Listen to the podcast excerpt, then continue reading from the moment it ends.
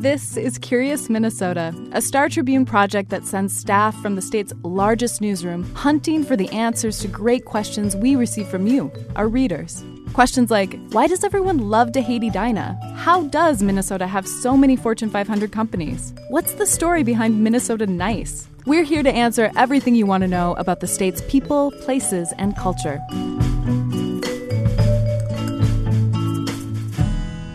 Welcome to Curious Minnesota. I'm your host, Eric Roper. This week on the podcast, we are taking a break from coronavirus coverage to answer a great question about one of Minneapolis's most well known shopping districts, Uptown. Reader Amy O'Mara asked Curious Minnesota last year, why is Uptown south of downtown Minneapolis? It's the kind of question that makes you stop and think, yeah, why is it called Uptown? Well, the answer tells us a lot about the history of this popular spot for shopping and socializing. To get the details, we called two experts on the history of Uptown, siblings Cedar Imboden Phillips and Thatcher Imboden, who co wrote a history of the area in 2004. They grew up in Uptown and now live in Washington, D.C. and Seattle, respectively, so I connected with them via Zoom from my home in Minneapolis. But first, here's our curious reader, Amy O'Mara. I lived in the North Loop for a while, and that made sense because that's where the railroad loops around on the north end. South Minneapolis, obviously,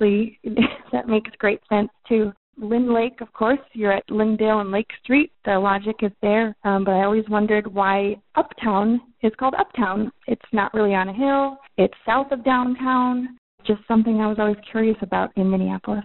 So I'm here with Cedar Imboden Phillips and Thatcher Imboden, and they literally wrote the book on Uptown in 2004. So there are no better people to talk to us today about how Uptown got its name. But first, we should talk terms. We're talking about what was formerly known as the Hennepin Lake area. How did the Hennepin Lake area sort of come to be as a commercial district? Because it wasn't always what we see it today as, as this thriving commercial area. When did that really start to come about?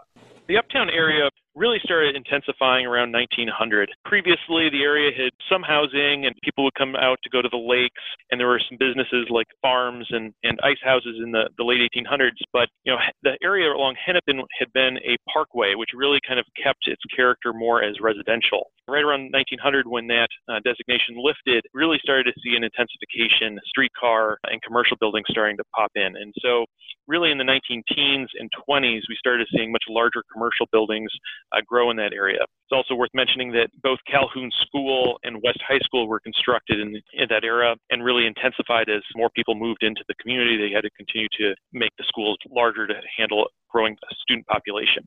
Okay. And so we have this sort of burgeoning Hennepin Lake area. It's really sort of coming into its own. Now, Cedar, 1929 is this important year. What what is sort of happening right then? 1929 was really a, a busy year in, in uptown commercial history. The, the, district was booming. There were new theaters open. There were lots of shops, restaurants. It was becoming definitely a destination place. People were taking the streetcar there to grab a movie, get dinner. The business community wanted to differentiate themselves and really reflect this growing district. So they looked to Chicago. Uh, Chicago at the time had the booming, prosperous uptown district. And so the people here in Minneapolis thought, well, if it worked for Chicago, it would work here in Minneapolis. So they decided to take the Uptown name, apply it to Uptown Minneapolis, take the Lake and Hennepin area, and really brand it. We think of branding as being such a modern concept, but it was really the same thing. They wanted to brand Uptown as a regional commercial destination. They quite literally branded it, right? I mean, they put it right on the front of a theater. What we now know is the Uptown Theater was called the Lagoon Theater, and then it was renamed the Uptown Theater. And what we now know as the Lagoon Lagoon Theater, which is further down, further east on Lagoon, is more of a modern theater and it wasn't around back then. So the, the Uptown Theater was the main theater in town, but it used to be known as Lagoon with the renaming of the Uptown Theater, it literally put Uptown's name right up there in lights. The business community came together, they branded it, they started to encourage the use of Uptown by local businesses. The theater obviously had a huge impact. The Uptown Theater was a regional destination. People were coming from all over the city and the suburbs to catch a movie, get dinner out. I, I do think that the growing West High School had a huge impact on the Uptown area as well, with all the students coming from all over to go to school. They were supporting businesses, they were working in the businesses. I think that also helped really cement the location. You had a lot of people, you had a lot of students who also saw Uptown as a destination and a, and a commercial core. So, we have this change. So, does it stick? Are they successful in getting the general populace to call this area uptown, or what happens after the 20s? So, it, took a while. I mean, it, what's interesting is that if you go back and look at the data, there were businesses that added Uptown to their name starting in the 1930s. So in 1930, the records indicate there were about three businesses in the core Uptown area that had Uptown in their name. But by 1935, there were about a dozen, and it's kind of stayed that way since then. You know, whether you're looking at the 1960s or the 70s or even into the 80s. And so, you know, there were some adopters to that Uptown name. Now, however, if you go and talk to people who were involved in whether it was a business community or grew up in the neighborhood, you know, whether that was back in the 40s or, you know, into the 70s, you know, to them, it's always been Hennepin Lake. And so it's interesting if you look at the city plans, you know, the official city planning documents and studies that have been done uh, over the years from the 30s, you know, until until today, you know, really wasn't until the late 1980s and early 1990s that the city started referencing the the community not as Hennepin Lake but more as Uptown. So what this sort of reveals is that I mean, for most of the 20th century, this was still Hennepin Lake yeah, as a 1980s kid, you know, it's always been uptown to me. But a lot of folks that we talked to and who've lived in the neighborhood again or you know owned a business, it was Hennepin Lake for a really long time. It really wasn't until the 1980s that it started to kind of morph over to becoming uptown the 1980s were really a pivotal decade for Uptown as a neighborhood, and certainly as a as a neighborhood with a name. The 1980s was a period of big change. Uh, West High School closed, but at the same time, Calhoun Square opened. So you had neighborhood had a lot of change, both good and bad. As a commercial destination, with the opening of Calhoun Square, things really shifted. So the time was right for a big shift in the name as well. I think Calhoun Square became a major Twin Cities wide destination. And so Uptown took on a, an even broader regional destination status in a way that it hadn't had since maybe the 1940s or so. I do think uh, with the 1980s, with Calhoun Square opening, you also have Prince's song Uptown coming out in 1980. He also had his Calhoun Square song as well. But Uptown started to take off. I would also argue that in the 1980s, you also start to have community members, just neighborhood residents and people who lived and worked there started to think about themselves as living or working in Uptown in a way that hadn't happened before. You start to see Uptown being referenced more in the, the neighborhood newspapers. You have mm-hmm. neighborhood organizations.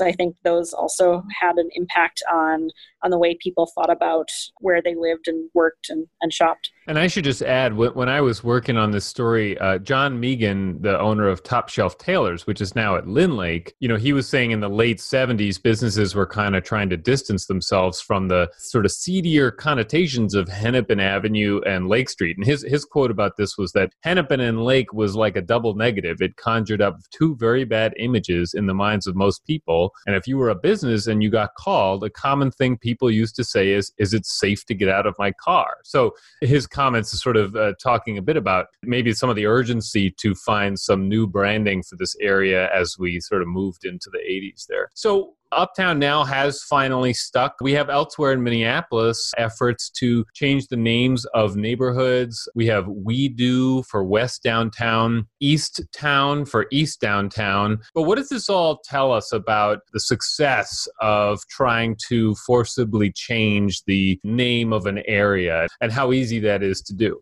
I think the biggest lesson is if you want a name to stick, you need to get as many people to begin to use that as possible. I think anytime you have a business organization alone or a neighborhood organization alone trying to encourage the use of a specific name, it's just not going to catch on. You need the general public to embrace it. You need the people who live there or who visit or work there to take it on as their own. Now, that makes it a little bit messier. That's why you have all these controversies and people get into heated arguments about uh, the borders of Uptown or about other neighborhoods. That's something else we, we haven't discussed is that Uptown now refers to a much larger larger area to some people than just Hennepin Lake, right? Absolutely. You know, you search the uh, rental listings or house listings, and you can be down in Kingfield, and people will try to argue that that's a, an uptown location. And you know, to, on the flip side, you know, I remember in the kind of early to mid 2000s, there was a robbery at 27th and Hennepin, and the newspaper wrote about it as a robbery in Uptown. And there were businesses reaching out to the newspaper saying, if it's on the other side of 28th, it is not Uptown. That's South Hennepin. So, um, and I think by you know today's standards, I think most people would agree that 27th and Hennepin is Uptown. So Thatcher, you're in Seattle. Is there an Uptown in Seattle? I think it depends on who you ask.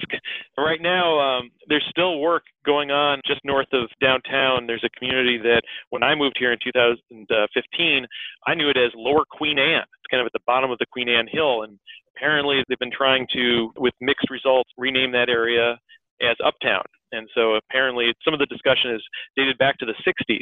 So there's a bunch of businesses named Uptown there, but go to Google, it's Lower Queen Anne. Oh, that's interesting. Well, Cedar and Thatcher, thank you so much for coming by today, coming by virtually today as we all are in our different locations, because I feel like we got a lot of great info about the history of one of the most prominent parts of Minneapolis, at least as a commercial district. And so thank you both for coming in and sharing some of that expertise with us.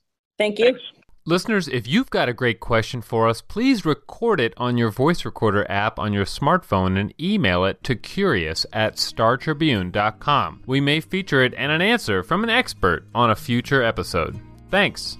Thanks for listening to Curious Minnesota. We want to hear from you. Ask questions and read more stories online at startribune.com backslash curious. Our show is recorded at the Star Tribune's headquarters in beautiful downtown Minneapolis, and our music is produced by Matt Gilmer. If you like the show, please rate us on iTunes or leave a review. And until next time, stay curious.